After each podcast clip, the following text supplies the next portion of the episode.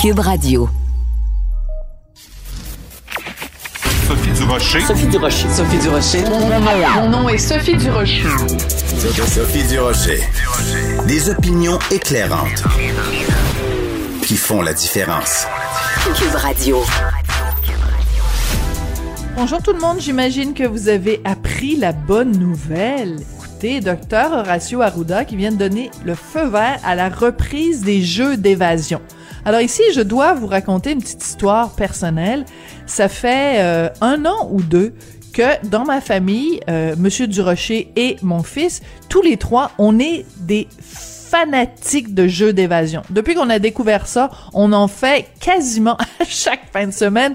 Quand on voyage à l'étranger, on en fait. Quand on va à Québec, on en fait. Quand on va à Toronto, on en fait. On est des fous, fous, fous de jeux d'évasion.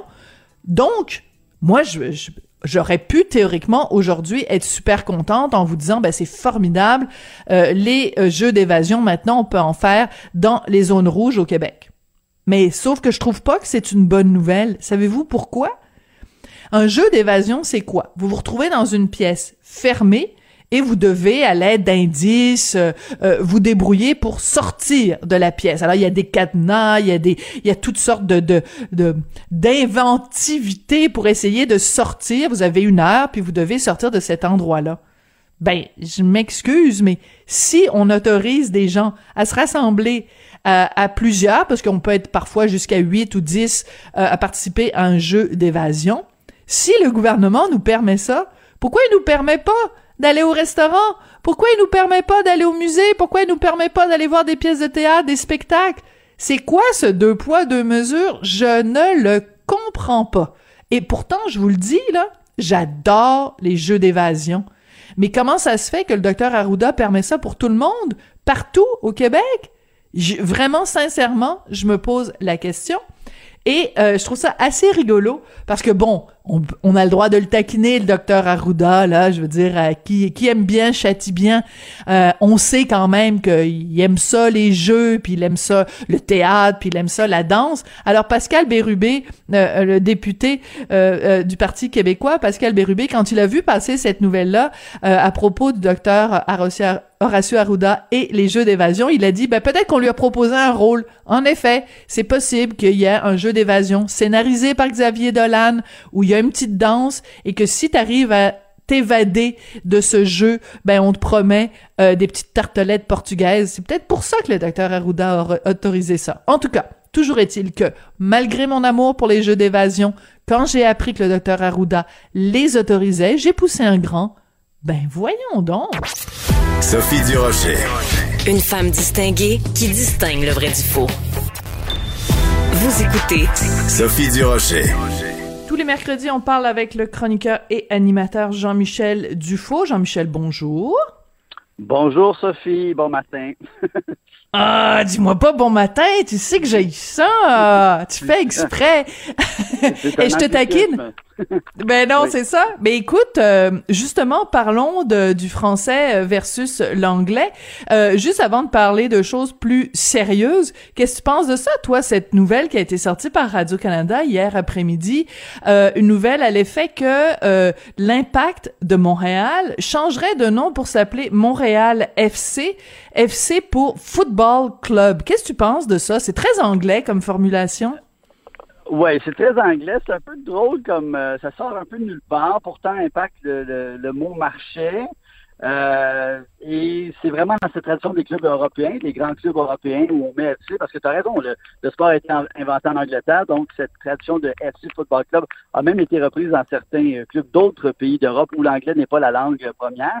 Mais, par exemple, Marseille, c'est l'OM de Marseille, l'Olympique de Marseille. Ben voilà. donc, euh, oui, et c'est drôle parce qu'il y a des clubs américains de la Ligue de soccer qui avaient euh, le Real de Salt Lake City. Je trouvais ça ridicule parce que je me disais le Real, c'est en lien avec le Real Madrid. L'Espagne, mais ben oui. Le Real avec Salt Lake. Par contre, je me disais, après avoir pensé, je me disais, Montréal pourrait être le Real de Montréal, parce que le Real, c'est Montréal, et Montréal, ben, c'est évidemment Mont-Royal, et une des, un des trucs qui représente bien la ville de Montréal, c'est le Mont-Royal. je me disais, ben, au début, je trouvais ça ridicule l'idée de Real de quelque chose, autre que Madrid, mais je me disais, ça pourrait être le Real de Montréal, parce qu'il y aurait le Real de Montréal dedans. Donc, enfin, ça va être amusant à suivre, mais euh, les, les, réactions sont un peu mitigées. Et je suis pas sûr que dans la notre sensibilité que le FC, c'est la bonne idée. Là. Je suis un peu d'accord avec toi. Mais c'est surtout que, tu sais, on vient d'avoir tout un débat au Québec euh, sur euh, le, le, le, les dénominations euh, anglophones pour des, des marques de commerce avec euh, Olivier Primo qui avait décidé d'appeler sa, sa, sa série de, de pizzeria, d'appeler ça Slice Gang Pizza. Ben, je veux dire, écoute, euh, on va, on va quoi? On va aller au Montreal Football Club euh, manger des slice gang pizza? Je veux dire, c'est à un moment donné, on peut-tu se tenir debout? On peut-tu euh, se développer une colonne vertébrale? C'est sûr que ça peut peut-être paraître anecdotique, mais une anecdote plus une anecdote plus une anecdote, ça fait à un moment donné une vague de fond là. Ouais, puis je pense que si on est pour faire un, un nom de Montréal, si on le fait de nous-mêmes, tu sais, moi je suis un peu d'accord que des que des compagnies comme Starbucks conservent leur nom quand euh, ils viennent à Montréal. Je suis un peu d'accord avec ça, j'accepte. Par contre, comme tu dis, on, fait un truc de Montréal, on fait, on crée quelque chose d'ici, on devrait quand même faire attention au fait français.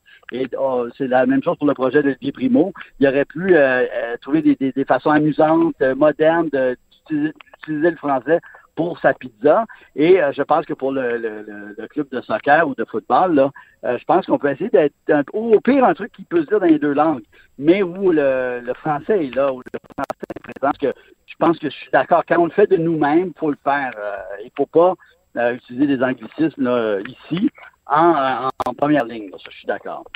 Ouais, mais écoute, il faut simplement le rappeler, c'est que euh, la raison pour laquelle ça nous ça nous heurte ou ça nous agace, c'est que euh, bon club, ben club, c'est c'est un mot qui se dit dans les deux langues. Euh, football, tu sais, les Français ils parlent du foot, là, c'est pas ça le problème.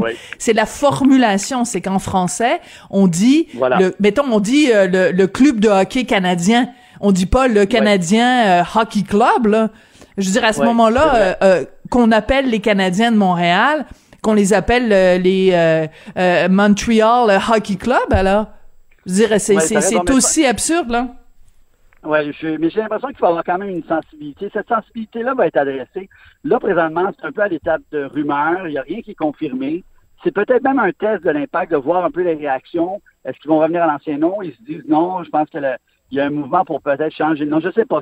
Mais il n'y a rien de confirmé. Fait qu'avant de, je pense que d'avant de, de oui, c'est on va attendre de voir où ça va aller. Euh, oui, mais c'est le fun de s'énerver avant. C'est le fun de s'énerver avant. C'est le fun de s'exciter puis discuter. Puis... mais, je suis d'accord avec toi, mais il y a une chose quand même que dans tout ce débat, c'est je pensais à ça récemment, puis je me disais, tu sais, je, trouve qu'elle est, elle est fragile, cette, cette cohabitation français-anglais à Montréal. Et, je trouve qu'il n'y a jamais de contradiction au fait qu'on doit faire, on doit appliquer la loi 101, qu'on peut avoir des lois constitutives qui protègent le français. Mais cela dit, moi, je trouve, j'ai grandi à Montréal, j'ai vu à Montréal, je trouve que Montréal, elle est intéressante parce qu'elle est francophone majoritairement, mais aussi anglophone et allophone. Et pour moi, si Bien Montréal perdait son cachet anglophone et allophone, elle deviendrait plus beige, elle deviendrait moins intéressante. Même ces, ces combats, ces tensions qu'on a linguistiques, ça rend Montréal intéressant. On a beau dire, mais le, fait que même la, présence anglophone, écossaise, irlandaise, ça rend Montréal vraiment unique au monde. on, est une réelle ville où il y a plusieurs langues et, c'est une ville portuaire, c'est une ville ouverte sur le monde. Et oui, il y a des tensions, oui, il faut protéger le peuple français, mais il ne faut pas complètement tasser euh, notre histoire et même la présence anglophone. Et je pense que les deux peuvent cohabiter. Et même quand je vois Mitch Garber qui dit que même les anglophones, la plupart maintenant s'accordent pour dire que la loi 101, c'est une bonne loi et qui trouvent ça absurde que des gens qui vivent toute leur vie à Montréal ne parlent pas français. C'est plus Absolument. Mais sinon, on peut avoir cette, cette, ville, je trouve, unique au monde, intéressante, où il y a euh, cette, cette, diversité de culture. Puis, tu sais, c'est drôle, hein, parce qu'on a, on, on est nord-américain francophone, mais on est vraiment nord-américain. Et même des gens comme, tu sais, René Lévesque et Jacques Parizeau, les deux préféraient Londres à Paris. Les deux se sentaient mieux à Londres qu'à Paris. on sait que Paris a étudié au LSE, London School of Economics, une des plus grandes écoles d'économie au monde. Euh, donc, on a, on a un côté, et même ben, euh, tu le regardais, il y avait là un bourgeois anglophone, euh, euh, de l'époque victorienne, presque. Oui, avec son, son three-piece suit, oui. Exactement. On a des atomes crochus. Et, je suis allé souvent en Angleterre, même en Irlande. Je suis allé en Irlande. Puis je regarde les Irlandais, c'est comme des Québécois, avec une relation d'ailleurs drôle avec l'Empire britannique. Comme Écoute, l'Écosse. Es-tu déjà allé en Écosse? Écoute, tu, Exactement. tu, c'est- c'est niaiseux là, mais je veux dire, le matin là, qu'est-ce qu'on mange au Québec? Des œufs puis du bacon. On mange pas des croissants. Ben, tu on mange des croissants, oui, mais je veux dire traditionnellement. T'arrives en Écosse, tu regardes la façon dont les gens vivent, parce que mon père a été euh, haut commissaire du Canada en Écosse pendant pendant plusieurs années. C'est l'équivalent de- d'ambassadeur dans le Commonwealth. Et euh, écoute, euh, à Glasgow, à chaque fois que j'allais lui rendre visite, je capotais. À Édimbourg, pareil, c'est c'est vraiment là, t'as l'impression que c'est des, des Québécois qui parlent anglais. Oui, oui, exactement. Puis dans les cantons de l'Est ou d'être dans Westmount ou dans l'Ouest. Oui. Il y a vraiment une, puis il y a vraiment un truc comme ça au niveau de la nourriture, le shepherd's pie, le pâté chinois, euh, le meat pie, la tourtière. Il y a, Ouais. nos, nos atomes sont crochus avec cette température-là. Faut pas les tasser complètement en disant. Mais, mais l'un vous n'empêche pas faire- l'autre, euh, Jean-Michel. pas C'est-à-dire que. Oui, c'est-à-dire qu'on peut très bien renforcer la loi 101, renforcer le fait français sans que les anglophones du Québec se sentent menacés. Et euh, tu sais, je reviens à la présidente du Parti libéral du Canada au Québec, Chelsea Craig, qui avait écrit sur ses médias sociaux, puis c'était moi qui avais révélé ça sur les ondes de Cube, qui euh, disait que la loi 101 était une loi oppressive et que ça avait détruit l'éducation en anglais au Québec. Hey, madame, il y a trois universités anglophones, un nombre euh, euh, euh, énorme de, de, de cégeps anglophones très bien financés, deux hôpitaux. Écoute, à un moment donné, là, je veux dire, faut pas non plus. Attends, puis puis il y a CBC Montréal, il y a CTV, il y a Global, et en plus, avec la, la, la, la mère anglophone autour de nous, tu as absolument raison. C'est une blague que de jouer à la victime à ce niveau-là et de dire qu'ils sont menacés. Arrêtez, là, on va se dire les vraies affaires. Zéro, zéro menace. La preuve, c'est qu'il y a plein de gens encore qui, toute leur vie, ont vécu en anglais à Montréal et qui n'ont jamais senti le besoin de s'intéresser à notre culture, de s'ouvrir à notre culture, d'être curieux Oui. et d'apprendre le français. Donc, Et non euh, seulement ça. Mhm. Ouais. Et non seulement ça, euh, Jean-Michel, si je peux me permettre, c'est que tout citoyen euh, québécois qui euh, préfère euh, faire affaire avec le gouvernement en anglais en a parfaitement le droit. Donc, t'appelles dans n'importe quel ministère au Québec, qui est une province francophone, et si tu veux recevoir les formulaires, si tu veux parler à quelqu'un, tu peux te faire servir en anglais. Essaye Ouais. ça, toi, dans le fin fond du Manitoba ou euh, à Vancouver, voir. Oui, on va, on va dire good luck. Parce que, mais, mais je trouve qu'il y a quand même, moi, depuis ma jeunesse, tu vois, j'ai 50 ans, je trouve quand même que je trouve qu'il y a plus d'anglophones maintenant qui parlent. Tu sais, même quand je vais dans les commerces des jeunes, je trouve qu'il y a plus de curiosité. Il y a plein de gens anglophones, des gens comme Terry DeMonte qui fait jouer du harmonium euh, à Chaume, euh, Brandon Kelly qui s'intéresse au fait français, qui parle français. Il y a plein de gens intéressants euh, chez les anglophones qui sont curieux de, ce qui se passe chez nous, qui, qui ont appris le français, qui savent que c'est une richesse formidable que de parler et l'anglais et le français, d'avoir deux langues, deux cultures. Et je pense que ça, c'est dans les deux sens, mais je pense que je trouve qu'il y a un petit peu de progrès, en, tout cas, chez, chez, chez certains, euh, ouais, chez une partie de la communauté anglophone. En, en, plus de, je sens plus de curiosité au fait français et plus de, de désir d'apprendre le français, en tout cas. Je sais pas si je me trompe, mais c'est un feeling que j'ai. Ouais, mais mais mais cette cohabitation là, tu as tout à fait raison de de, de le mentionner et euh, c'est vrai que les jeunes générations sont beaucoup plus euh, ouvertes, beaucoup plus euh, bon, il y a, y a beaucoup plus de de dialogue, mais c'est aussi parce que la loi 101 a été là. Je veux dire, si on a un chou, euh, euh, les enfants de la loi 101, en tout cas pour les enfants d'immigrants, je regarde un Sugar Sammy, la raison pour laquelle Sugar Sammy parle un aussi bon français puis est capable de nous niaiser euh, à, à l'époque à, à- à TQS ou à V avec euh, sa série qu'il a faite avec Simon Olivier Fecteau, c'est aussi parce que la, la loi 101 a fait en sorte que euh, les, les, les enfants d'immigrants étaient obligés de faire l'école euh, euh, en français, alors que pour les gens qui sont des anglophones de souche, appelons-les comme ça, euh, ben, la clause Canada te permet de faire euh, toute ta scolarité euh, en anglais sans problème. Alors, c'est c'est drôle aujourd'hui que des gens comme euh, la, la présidente du, du Parti libéral au Québec disent ben, la loi 101 est une loi oppressive qui qui détruit l'éducation en anglais. Je veux dire, c'est- c'est... c'est- Je dirais, on, on va quand même pas s'excuser de se battre pour que dans une province francophone, les gens parlent français. Bon, dit affaire. Ouais. Hey, écoute, non, il faut Non, pas, non, faut pas ça, me fâcher, là. Exactement. Puis, il y a- puis, puis aussi, quand elle dit ça, elle exagère. Parce que, comme tu dis, il y a plein d'institutions où tu peux parler en anglais. Il y a plein d'écoles où tu peux aller en anglais. Donc, c'est un peu faire un portrait alarmiste d'une situation qui ne l'est pas. Oui, et je reviens quand même au discours historique, selon moi, d'Aaron O'Toole, euh, chef du Parti conservateur euh, à Ottawa, c'était la semaine dernière, où il a dit, on ne peut, il y a deux langues officielles au pays, le français et l'anglais, et seul le français est menacé. Point à la ligne. Point à la ligne. Après, tu peux faire, tu peux parler des minorités, tu peux parler des droits, tu peux, oui, OK, il y en a une qui est menacée, c'est le français. Merci, bonsoir, ce sera tout votre honneur. Hey, merci beaucoup, Jean-Michel.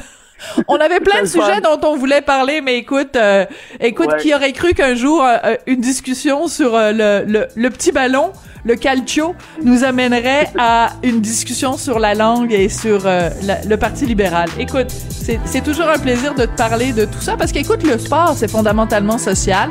Alors, pourquoi pas? à la semaine prochaine. Oui, sport, c'est de la culture, tout à fait. Merci, bye.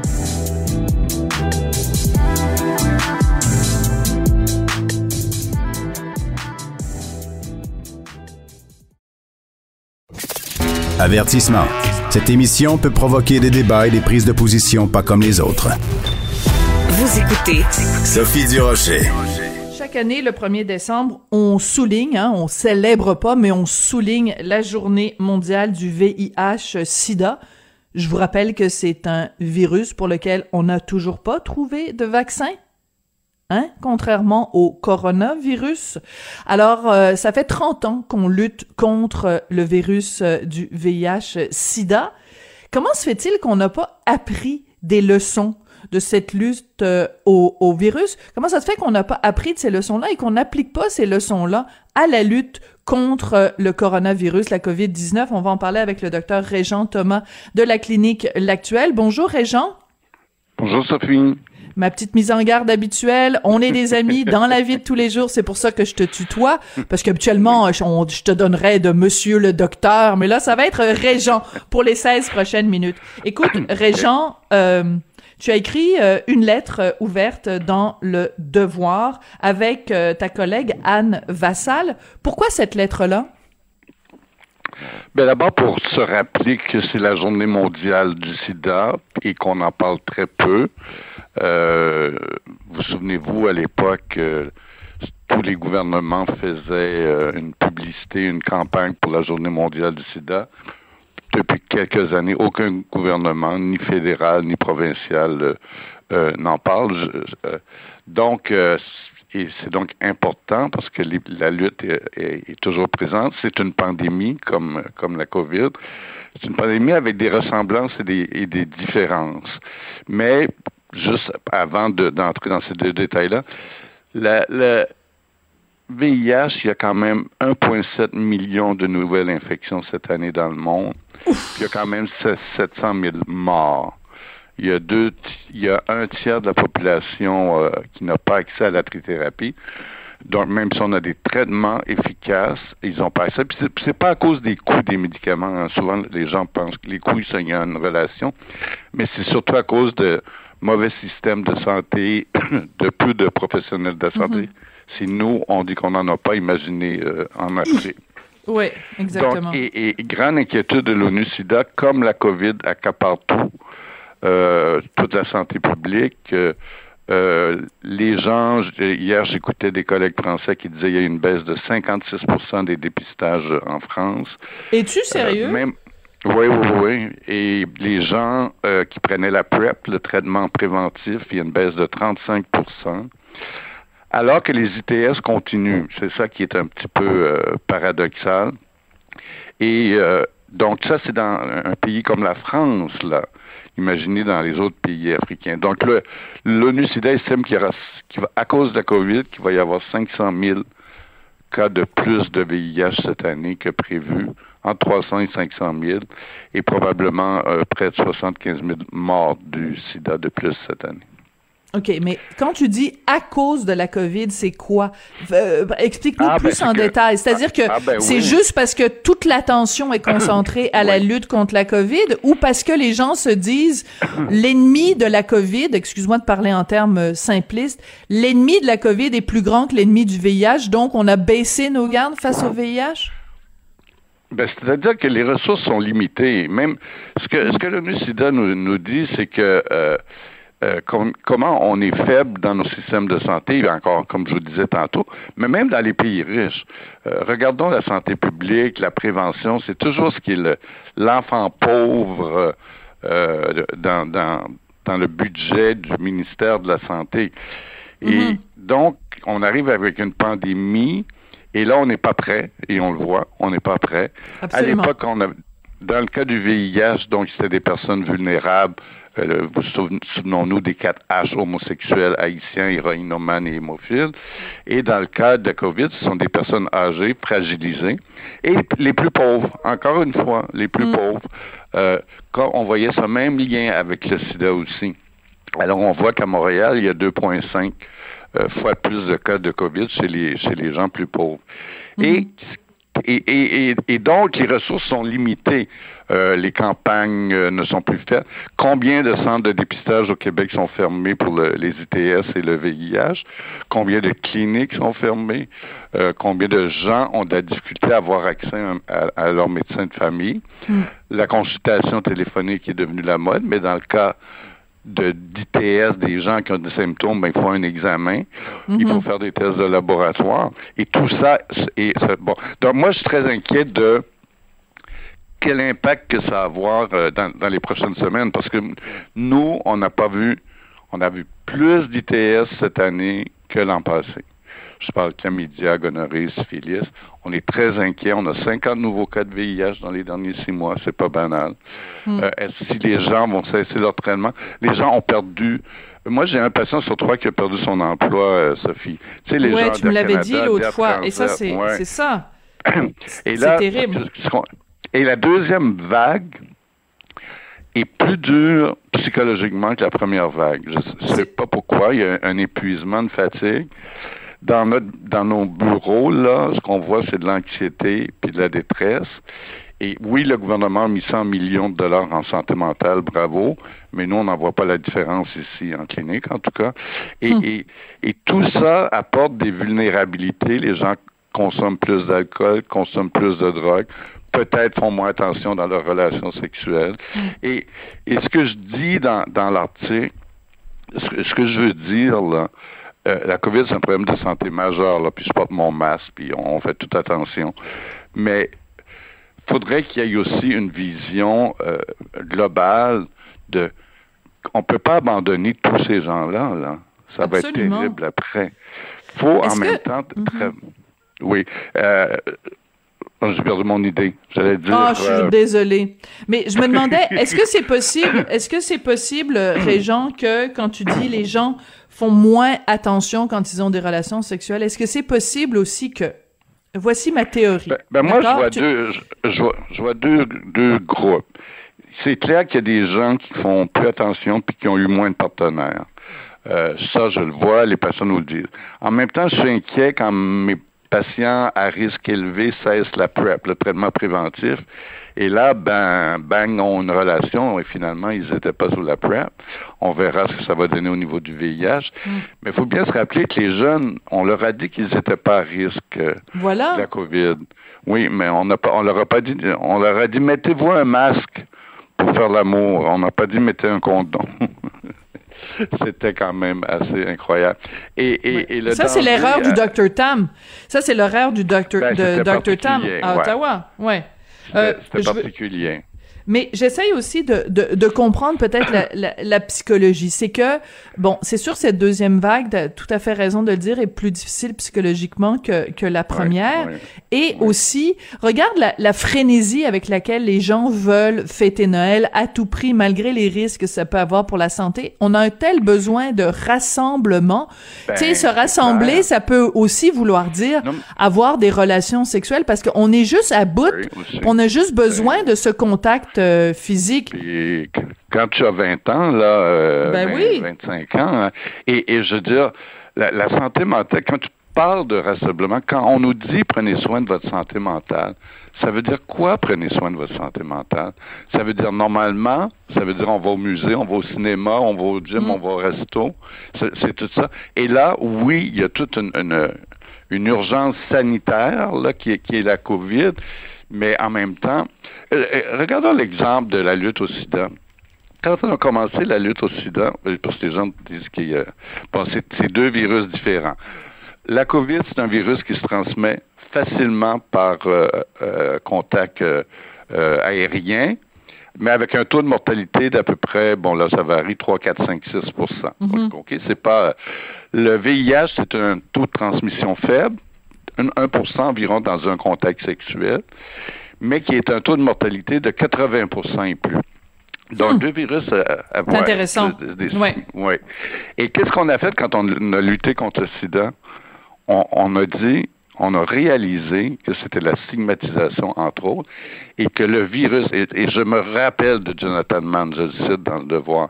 Jonathan Mann, qui est un professeur de, de, santé publique euh, de Harvard, et qui a eu, c'est lui qui a tout développé cette euh, approche globale dont je parle dans, le devoir, c'est que on ne peut pas lutter contre un virus. Un virus, là, tout seul, sans s'occuper de, de, l'être humain qui a ce virus-là, ça marche pas. On a découvert que si on voulait lutter contre le sida, il fallait lutter contre l'homophobie. Hmm. Il fallait pas mettre les toxicomanes en prison, il fallait leur donner des seringues propres. Et le taux de, de, a chuté de manière significative. Il fallait lutter contre les injustices sociales. Et donc, donc c'est, pas les droits de la personne, c'est pas désincarner de tout ça. Mm-hmm. Et c'est pour ça que... C'est très intéressant comme approche, oui. Ben, c'est, comme ça qu'on, qu'on a réussi. Euh, on n'a pas réussi complètement parce que ça fait 40 ans, hein, le sida, tu as dit 30. oui, excuse-moi. 40 ans cette année. J'ai vu mon premier patient en 1980. C'est ta faute. C'est ta faute, c'est toi dans, le dans le devoir qui dit après, après plus de 30 années de lutte. Alors moi, je me suis fié sur ah, toi, Réjean. C'est que je dis. Ouais, ok, t'as raison, ouais. En fait, t'as raison, parce que la lutte est commencée peut-être un, peu après. Ouais. Euh, euh, je te taquine, je te taquine. non, non, non, t'as raison, mais euh, donc 40 ans de, de, de, de sida, pas de vaccin, euh, pas de euh, traitement. J'ai une question. J'ai une question pour toi. Quand tu vois, parce que là, ça fait quelques semaines maintenant qu'on sait le, vaccin de Pfizer, le vaccin de Moderna, le vaccin d'AstraZeneca. Bon. Quand tu vois ça, toi. Hier, je disais ça, contre Coudon, il va y avoir 10 vaccins bientôt, puis il n'y aura plus de COVID dans un an. Qu'est-ce qu'ils vont faire, les compagnies? Non, mais mais mais mais est-ce que ça te choque de savoir que les ben, le, que, l'humanité s'est rassemblée pour trouver un vaccin pour la, la COVID, mais que l'humanité n'a pas réussi à se rassembler pour trouver un vaccin pour euh, le VIH? Il y, a deux, il y a deux choses là-dedans, mais personne m'en parle beaucoup. Euh, oui. Il y, a, il y a deux, oui, il y a deux choses. C'est est-ce que si on avait, on avait fait tout ce qu'on a fait pour la COVID, parce que ça peut toucher tout le monde, puis tout le monde est, inquiet. Toutes les compagnies, tout l'argent de la recherche s'en va là. Est-ce qu'on aurait trouvé un vaccin euh, contre le sida à l'époque? Mm-hmm. Ben, c'est pas sûr. L'évolution de la recherche a beaucoup, beaucoup euh, évolué au niveau de la vaccination. Moi, j'aime mieux le voir maintenant en disant peut-être que toutes ces études sur les vaccins, euh, peut-être qu'on va, va nous donner aussi des nouvelles des nouvelles idées de recherche pour un vaccin contre le VIH, pourquoi pas. Voilà. Mhm. Mais c'est sûr que ça choque certaines personnes. Oui. Parce que parce qu'il y a cette stigmatisation. Tu nous as donné les quatre H euh, tout à l'heure hémophile, homosexuel, haïtien. Euh, mais c'est quoi ton deuxième point? Tu disais il y a deux il y a deux réponses à cette question-là. C'est quoi la deuxième? Ben la deuxième, c'est peut-être ça va nous donner de, d'idées pour un, nouveau ah, vaccin. La, la première, c'est que ça choque, ça peut choquer en se mhm. disant, nous, on était des personnes marginales, puis le monde s'en foutait. Là, ça peut toucher tout le monde, donc, oh, oh let's go, on y va, puis on... Tu sais, il y a deux mois, j'attendais des experts, euh, médecins experts de la vaccination, disaient, il n'y aura pas de vaccin avant deux à trois ans. On, on entendait ça à la radio. Et là, en six mois. Ça. Cela dit, les patients sont bien contents parce que tout le monde est tellement tanné de la COVID. Mais oui, on, est on tous passer à autre chose. Ben, c'est ça. Puis on est chanceux au Québec, on a des taux d'approbation assez importants au niveau de la vaccination.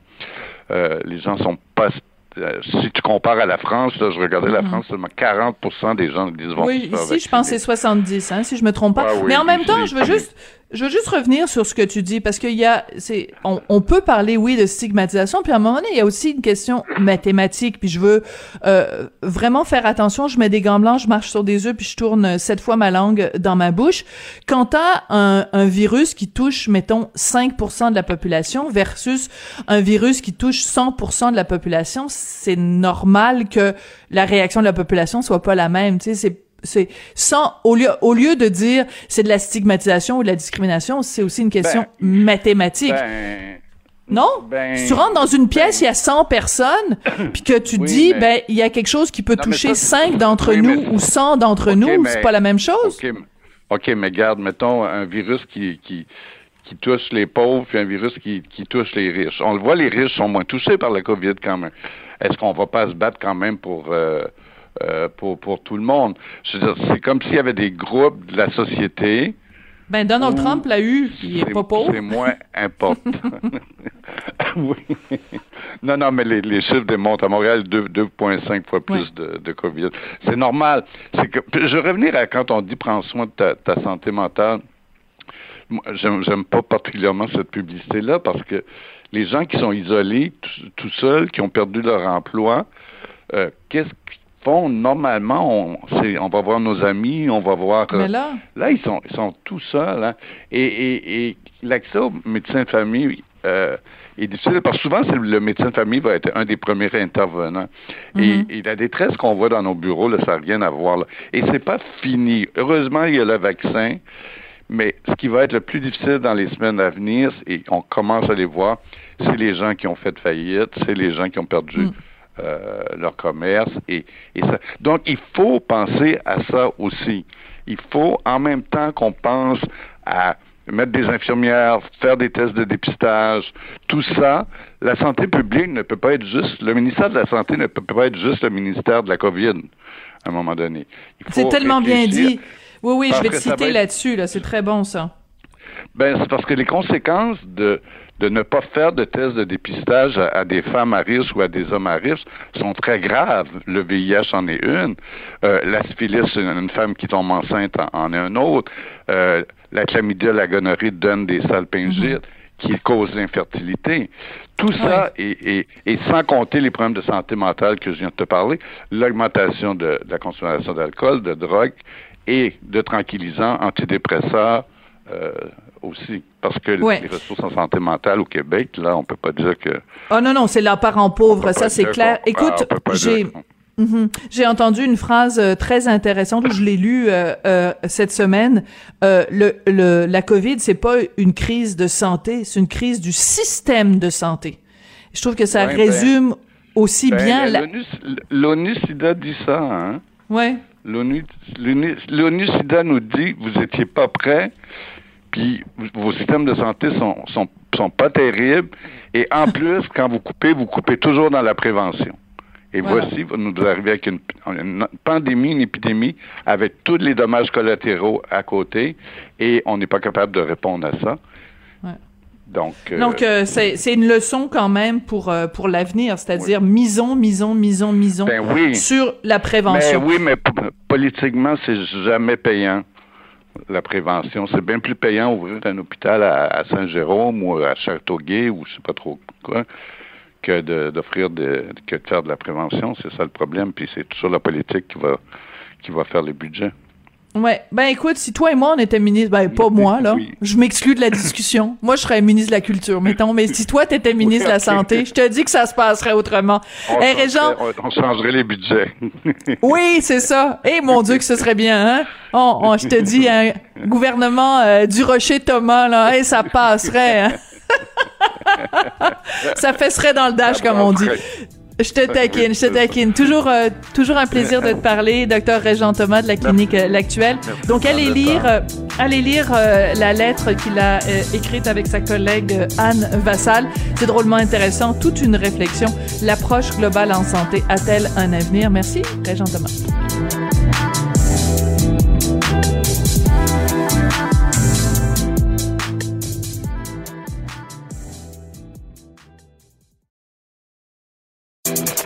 Sophie Durocher. Entendez les dessous de sa dernière chronique. Cube Radio. Vous le savez, à l'émission, régulièrement, je reçois le sénateur Pierre-Hugues Boisvenu. Euh, on parle souvent ensemble des droits des victimes. On parle euh, de la loi sur le système correctionnel. On parle souvent avec lui de gens qui sont remis en liberté bien avant le temps. Euh, et cette fois-ci, on va lui parler au sénateur Pierre-Hugues Boisvenu parce qu'il présente un projet de loi pour modifier justement la loi sur le système correctionnel et la mise en liberté sous condition. Sénateur Boisvenu, bonjour. Madame Desrochers, bonne journée, surtout bonne journée à tous les gens qui nous écoutent euh, sur Cube. Merci beaucoup, sénateur. C'est quoi ce projet de loi? D'abord, il faut comprendre, dire aux gens que la Charte des droits des victimes a été adoptée il y a maintenant cinq ans. Et dans cette charte-là, il y avait quatre droits fondamentaux qu'on reconnaissait aux victimes de criminels au Canada, dont le droit à l'information, le droit à la participation, le droit à la protection et le droit à l'indemnisation.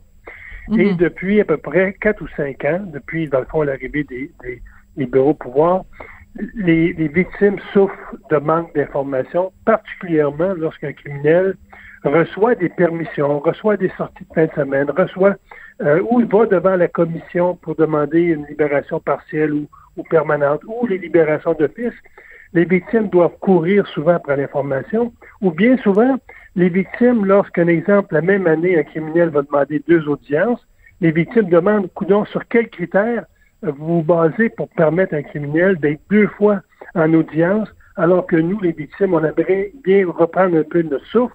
Et là-dessus, les victimes n'ont jamais d'explication. Donc, ce que cette loi-là fait, un petit pas en avant, elle vient resserrer le droit à l'information en obligeant la commission à expliquer aux victimes quels sont les critères sur lesquels elle se base pour remettre ces gens-là en liberté. C'est ce que euh, les victimes veulent savoir.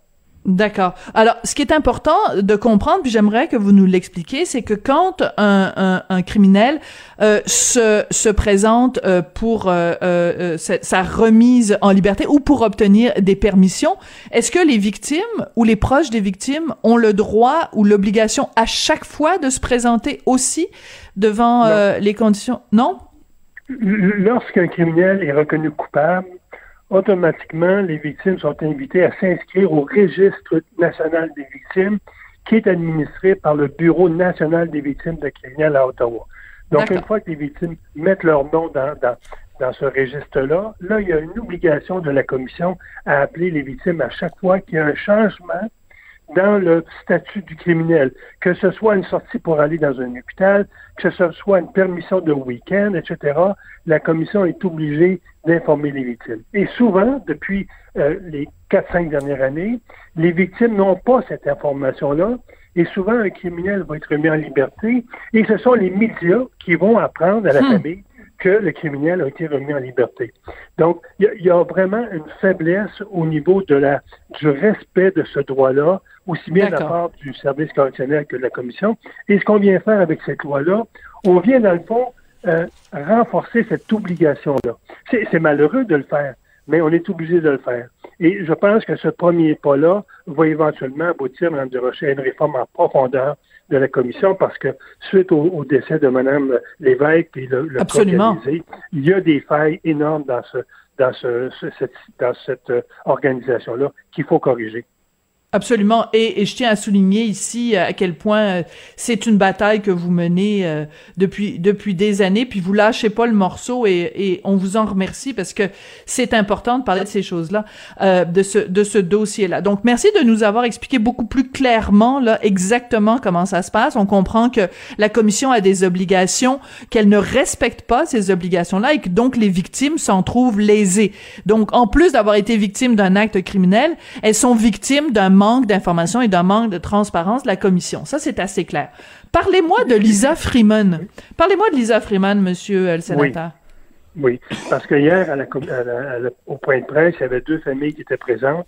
La famille euh, de la famille de Bruno et, et Darling, qui, on sait, ce criminel-là a, a vu sa permission refusée il y a quelques semaines et c'est lui qui avait demandé, dans le fond, une audience deux fois la même année, ce qui est tout à fait incompréhensible. Mm-hmm. Madame Freeman, son père a été assassiné en, en 96 par un récidiviste et elle a appris par les médias que euh, cinq ans avant la fin de sa sentence, l'individu avait demandé une autorisation de sortie. Elle, elle a demandé pendant six mois de temps des explications sur quels critères on se basait pour donner cette sortie-là prématurée. Et elle n'a jamais eu de, réponse. Pire que ça, elle a demandé de comparaître via vidéoconférence et l'individu a été, euh, on a refusé sa libération hein? il y a quelques semaines et on a refusé sa libération à l'individu il y a quelques semaines. Elle l'a, elle l'a appris euh, avant que, que les médias l'ont appris avant qu'elle l'apprenne, comme c'est le cas de Madame euh, la famille Serre. La famille, l'information livrée par la commission faire en sorte que le criminel de Brigitte n'a pas été remis en liberté. La famille Serre l'a appris après que les médias l'ont appris. Hmm. Oui, on s'en était parlé de ça. Ça, c'est hallucinant. Exactement ça, ça, donne l'impression, ça donne l'impression que les victimes sont toujours le second violon dans le système de justice, alors que nous, on demande seulement qu'une chose, on demande d'avoir des droits égaux à ceux des criminels, d'avoir la même importance dans le système de justice que les criminels ont actuellement. Oui. Euh, bon, je vais, je vais euh, parler de politique avec vous. Bon. Oui. Euh, vous êtes sénateur, conservateur. Comment vous trouvez la façon dont le Parti libéral traite les victimes en 2020? Écoutez, puis j'essaie de pas faire de politique parce que euh, j'essaie de garder mon, mon, mon, rôle de défendre les victimes, peu importe le gouvernement en place.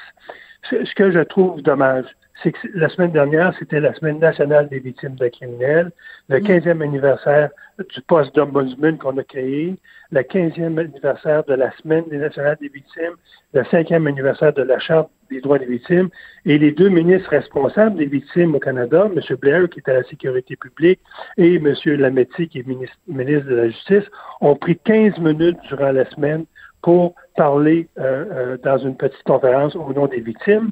Et cette conférence qui est organisée via vidéo, moi, les victimes avec qui j'ai parlé au Québec, très peu savaient qu'il y avait cette activité-là. Donc, ça a ah, été passé presque sous silence.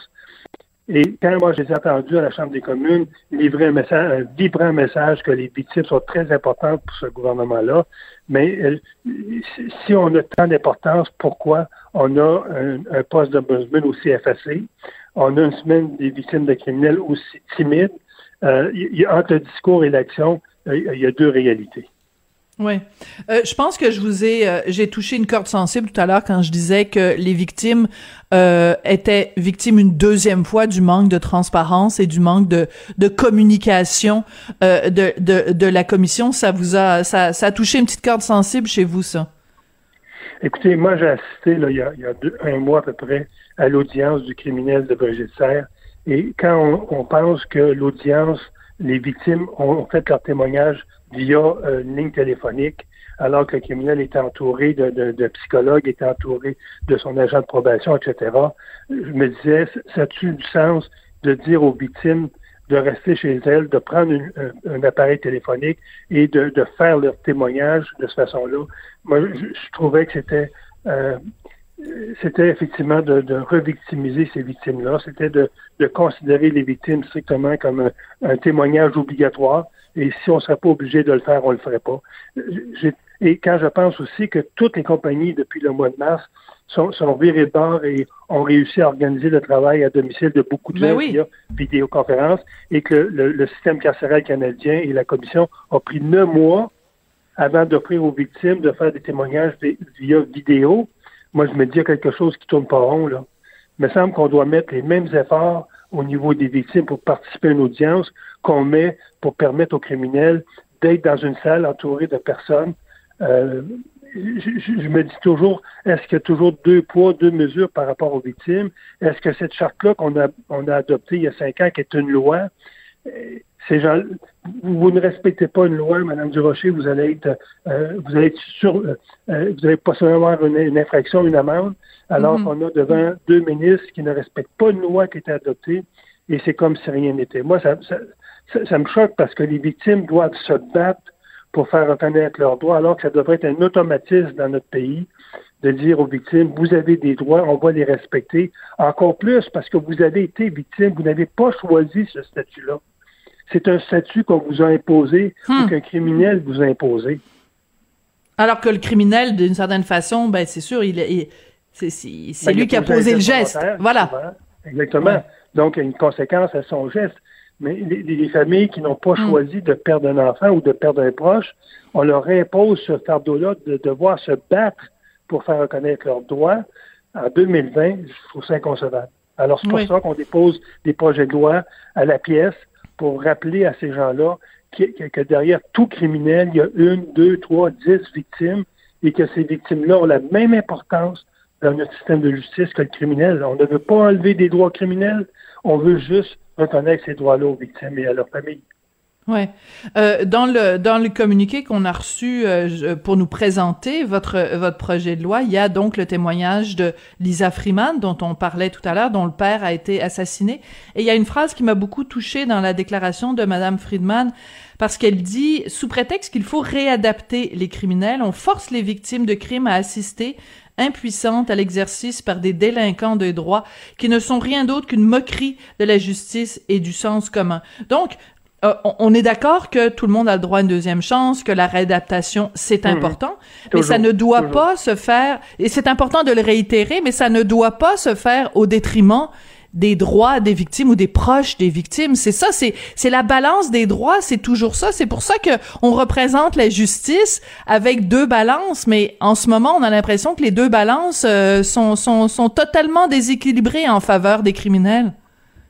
Oui, il ne faut pas oublier que lors d'une audience, un criminel va faire d'abord une déposition en commençant. Il va écouter ensuite les, témoignages des victimes. Il va riposter aux victimes. Parce que les victimes n'ont pas de droit de riposte aux criminels.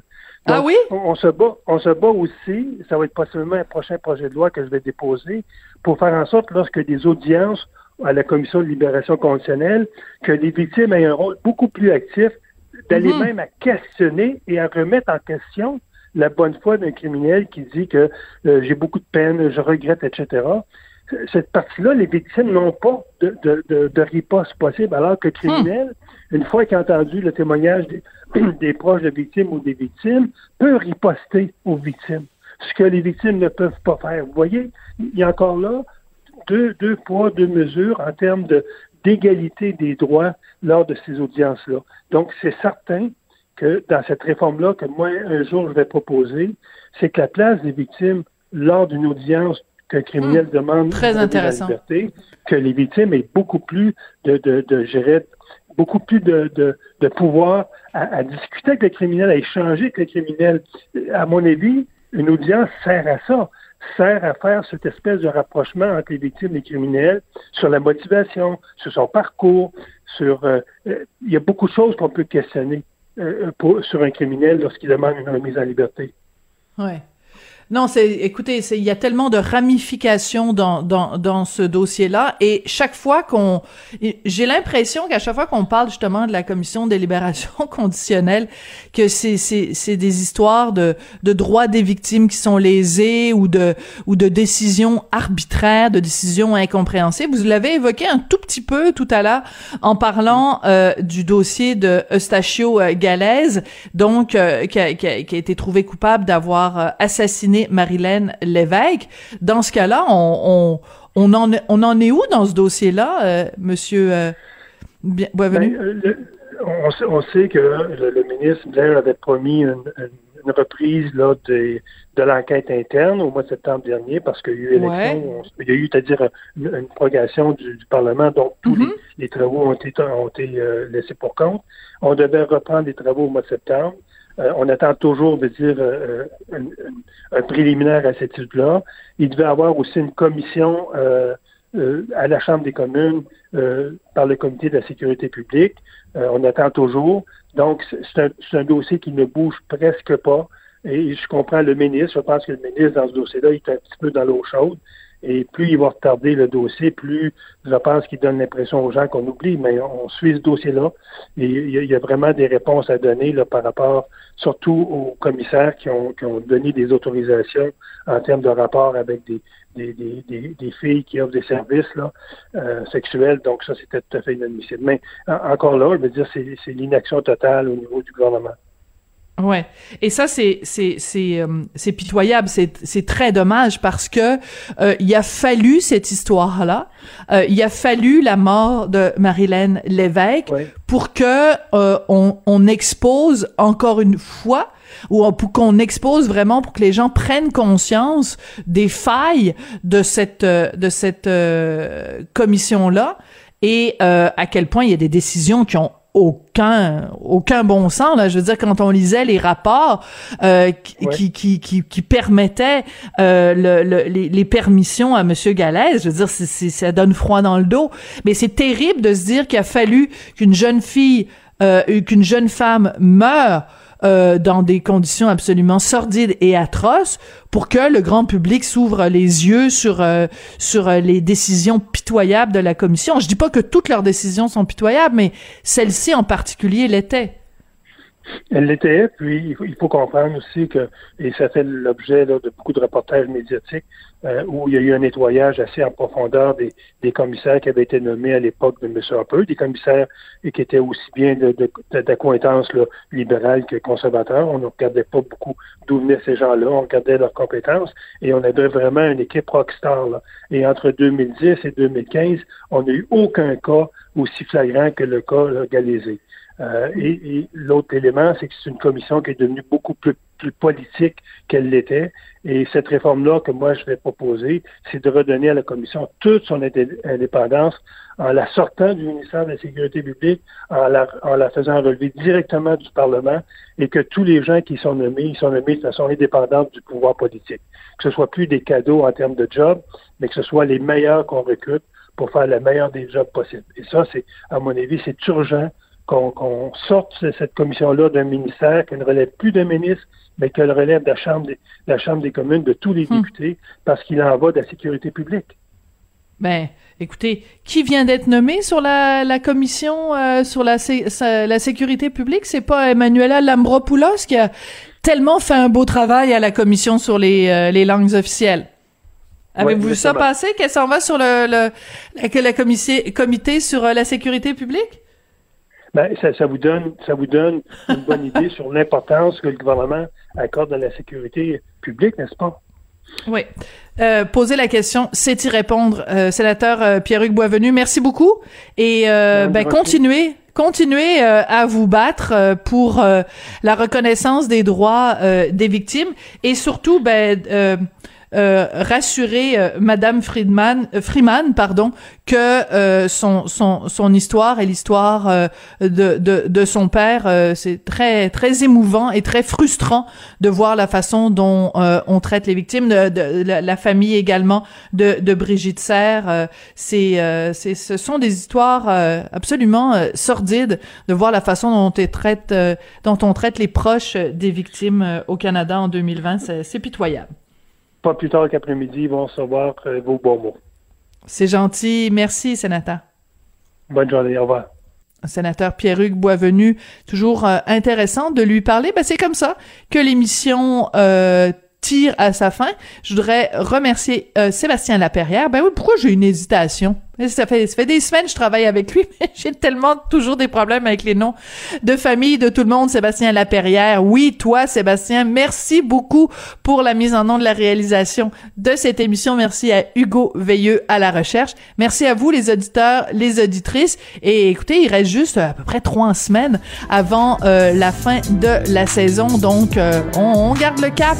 Puis, euh, on va, on va finir par avoir le bout sur cette pandémie. Alors, je vous embrasse puis je vous retrouve euh, demain à la même heure.